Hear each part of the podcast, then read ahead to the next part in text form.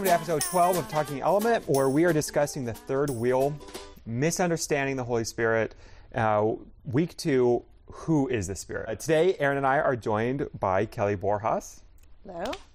Aaron gave you credit last week as the impetus of this series. So, would you mind A, introducing yourself? Yeah. And B, uh, for you, why was doing a series like this important? Ooh, okay. So my name's Kelly. Uh, been at Element coming up on three years, and I'm married to Joseph. Have two little boys, Josh and Luke. And I think that Hashtag drummer. So in case. oh, hashtag drummer, yeah, who got kicked to the side too. Gosh, a few things. So I've been in experiences in churches where the Holy Spirit is maybe misused or overblown. Mm-hmm. And so then I've also been in places where Holy Spirit is under focused on. Mm. I think Jeff did a sermon and I think it was like fantastic information, but it was scratching the surface. And actually, uh, the latest Bible study did Francis Chan's, I think, God. Forgotten God uh, book a few years ago. And I just remember that being really instrumental in how I viewed the Holy Spirit. So, all those reasons. How do you feel Element on that spectrum? Where, where does Element fall? Okay, so I've never had that feeling leaving Element that is like, oh, that's uncomfortable or that doesn't seem to line up with scripture. Mm. So for that, I am just so, so thankful. Hmm. That said, I think I think sometimes we just don't focus on the Holy Spirit enough hmm. as a practical part of our lives. We might refer to the Holy Spirit in theology, but as a functional part of our daily lives, we just don't hear the, the Holy Spirit referred to enough or give the Holy Spirit enough credit, myself included. But that's what I think. Excellent. Well, thank you, Kelly. Uh, would you mind, Aaron, giving us a brief overview? So today we do our second week, obviously, of misunderstanding the Holy Spirit, and what we want to do is talk about some doctrine and some theology about who the Holy Spirit is, what He does in our lives, and how that really applies to how we live every day.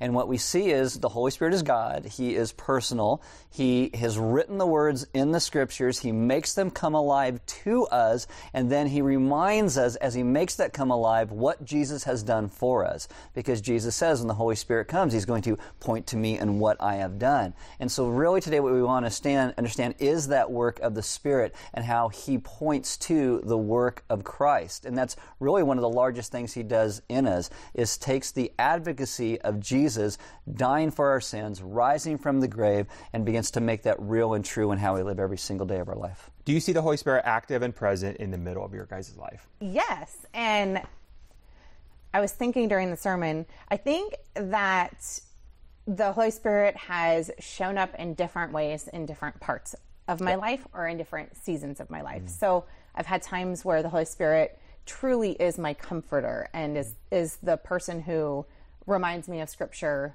to give me the peace that I need. And I've had times where I feel the Holy Spirit is pushing me or nudging me to reach out to somebody or to say something or not say something as the case may be. So yeah, definitely, but it's not always the same. It looks a little different based on the situation.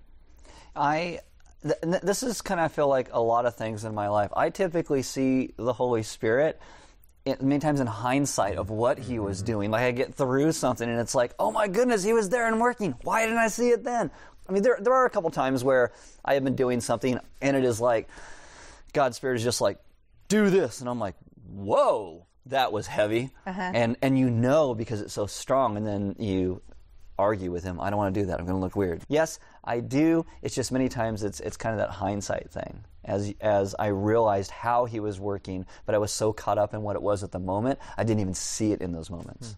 Through those those times, what has changed in your life um, in because of what the Holy Spirit has done? I try to be more aware.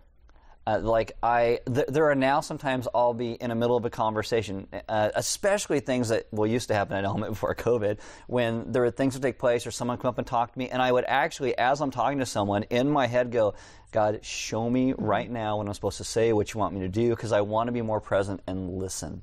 And when I and seeing things in hindsight, I realize how much I don't think I listen to his leading, and so I try to be much more aware and open and asking in those moments, "What do you want me to do right now?" Hmm. I think what it does when you know the Holy Spirit is working, it it brings a humility or almost a, a reverence that God would use me as a part of His story or his work in the world. And that's where I want it to be. And I think probably if it feels more me centered, it's not the Holy Spirit. It's not about what God's doing. And was there a time where your heart fought the conviction? And, and what did the Holy Spirit do to lead you through that? It's like every single time the Holy Spirit starts talking to me, drive nicer.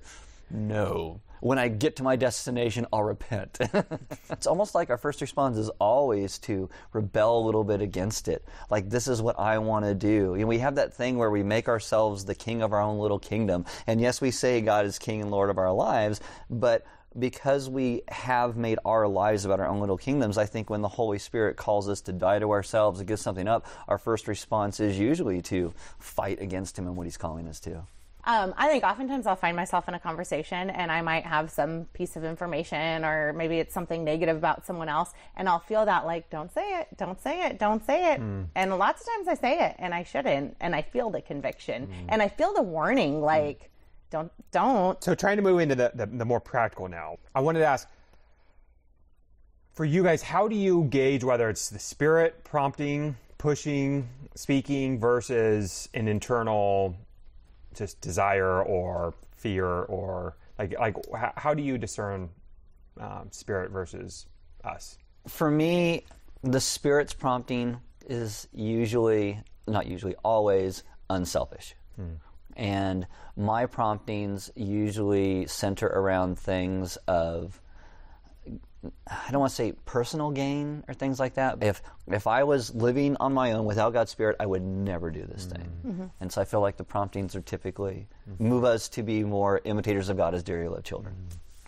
Oh, that's a good answer. I think I have a back and forth. Like, okay, I feel the prompting, so then I have to pray about it. Like, Lord, do you really want me to do this? Should I do this? Is oh, see, now that's your do? personality right there. It, ask about it, yeah. Yeah. Yes, I probably pray about it, and then obviously, like, the Holy Spirit's not going to have you do something that's against Scripture, mm, and right. so if it's something bigger, maybe it's like a three pronged approach. Like, it's going to line up with Scripture. Generally, I would ask someone I'm close to, like in my community, like for wisdom and prayer. So I feel like those those things would be kind of my like litmus tests is it the Holy Spirit or is it yeah. me? Makes sense. Can I ask a question about the sermon that is like yeah. kind of a clarification question? When you talk about the Holy Spirit being an advocate for us on earth, yes. can you expand on that a little bit? Because that's like I'm trying to wrap my mind around what exactly Excellent. that means. So yeah, so the Holy Spirit being an advocate on earth, meaning He is the one who makes the Word of Christ come alive to our hearts. So what He does is He advocates Jesus' advocacy to us personally. So he takes that and makes that come alive to us. And when we understand really the depth of what the gospel is, that is the Spirit taking that advocacy, being our legal advocate, many times against our own hearts that want to think we are unworthy after God has called us worthy and saying, No, this is who you are. He's taking those legal ramifications of what Jesus did and applying them directly to our hearts and lives. Okay. So for simplistic language, I could. Read. I don't know if there's a simplistic way to say well, that. there you go. Someone's got to try. But I mean, that's that's why when we talk about things like that's why a series on the Holy Spirit isn't a blog. It's it's it's weeks because it's taking the the depth of what He does and trying to understand it in all these ways. And maybe this thing that said this week about the advocacy of the Spirit, it takes months or years to really get, but you start to have that and think about that and stew on that, which I know you're going to do because that's you. I know, I will. Mm-hmm. So what? And once you get it, write a blog about it. So what I hear you saying, or how I would kind of personalize that, would be.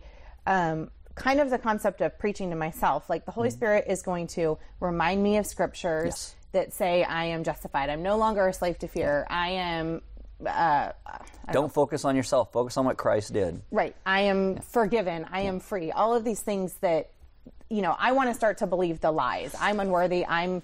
I should feel guilty. I need to do X, Y, and Z. Right. Holy Spirit's going to remind me of the truth. Like I am saved through Christ. That's it. Plain well, and simple. I think this is why uh, if you look at different translations, they use a different word. They don't just use the word advocate because advocate sometimes doesn't even make sense to a lot of people today. Okay. So, you know, the NIV, counselor, Right. Uh, you know, I mean, I don't think we use the word, but therapist, or this where the ESV uses the word helper, because it's taking those things and the Holy Spirit is counseling us about what Christ has done. He is helping us to understand what Christ has done. But the word means so much more than that. But those are the words they're trying to use to help us to understand the concept of what Jesus is saying in those verses. Okay. So, like when we start to condemn ourselves, Yes. the Holy Spirit's going to remind us that there is therefore no condemnation. Condemnation. Okay, that makes sense. Yeah, so the Holy Spirit working in our lives, again, reminds us of the scriptures that He wrote. Therefore, there's no condemnation for those who are in Christ Jesus.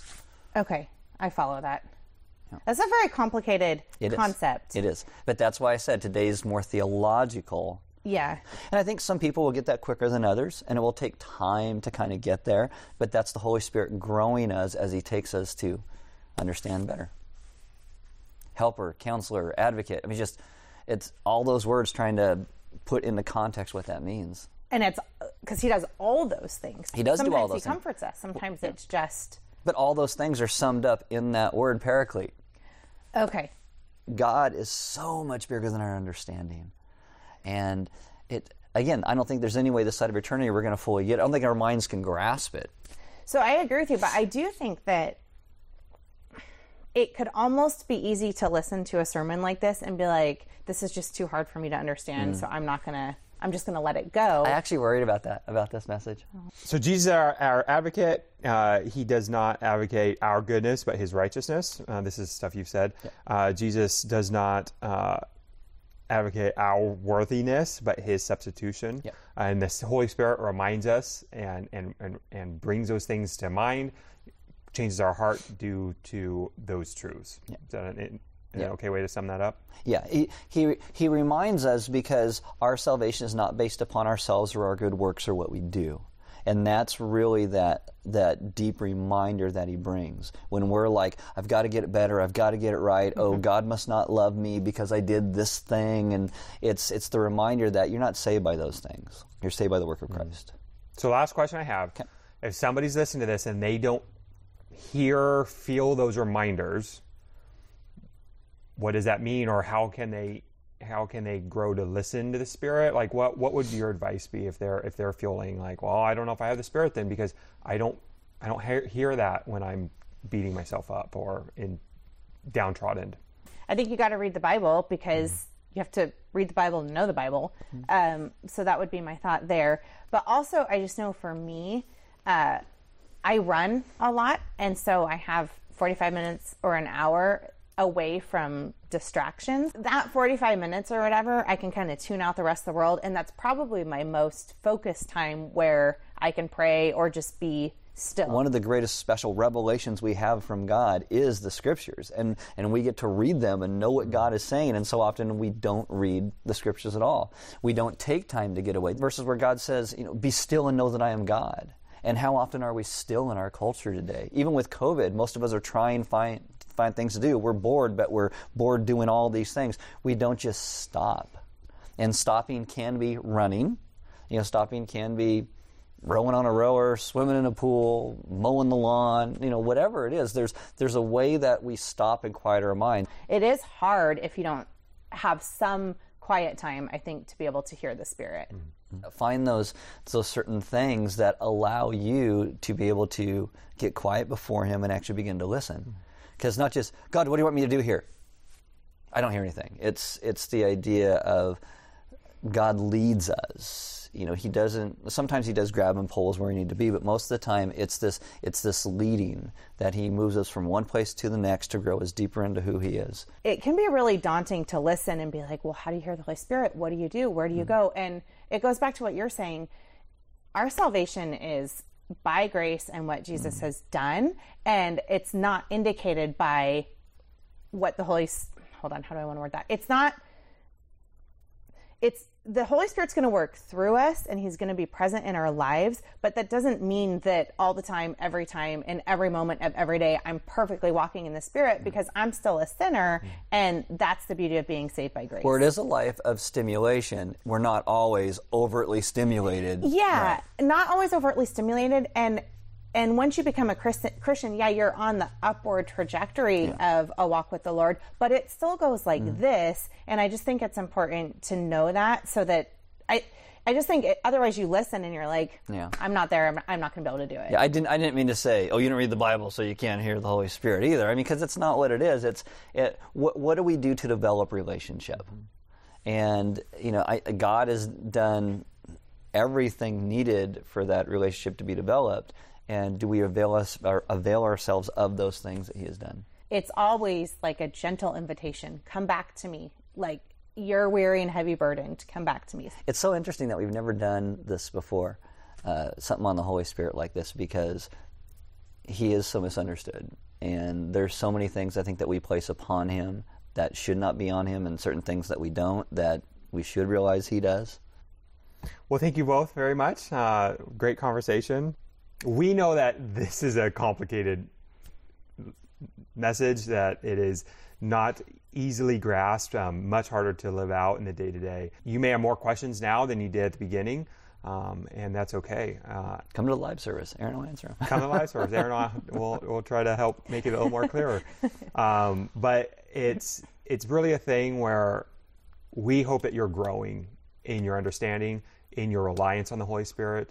Um, Even if it's slow. Even, if it's yeah, slow. yeah. Yeah. or it's a lifetime right Yeah. Well, it will be a lifetime. Yeah. For sure. So if you have any questions, you can come to live service, uh, ask Aaron. You can email us, um, info at ourelement.org, uh, write in the YouTube comments, um, whatever it needs to be to, to reach out. And um, other than that, we'll be back next week. Backstory is we have our GC over on Sundays, and so we like watch the sermon together, and then we try and stop in the middle and answer the question. So I told Joseph, I was like, "Pray as the Spirit leads," okay? And he's like, "What if the Spirit doesn't lead?" And I'm like, "Does the Holy Spirit sound like my voice telling you to do it?" he didn't respond though. So and. I don't think he's That, that was the Holy Spirit. See, speaking of him. Don't respond. he knows how to listen or not. It's say going to cause an issue.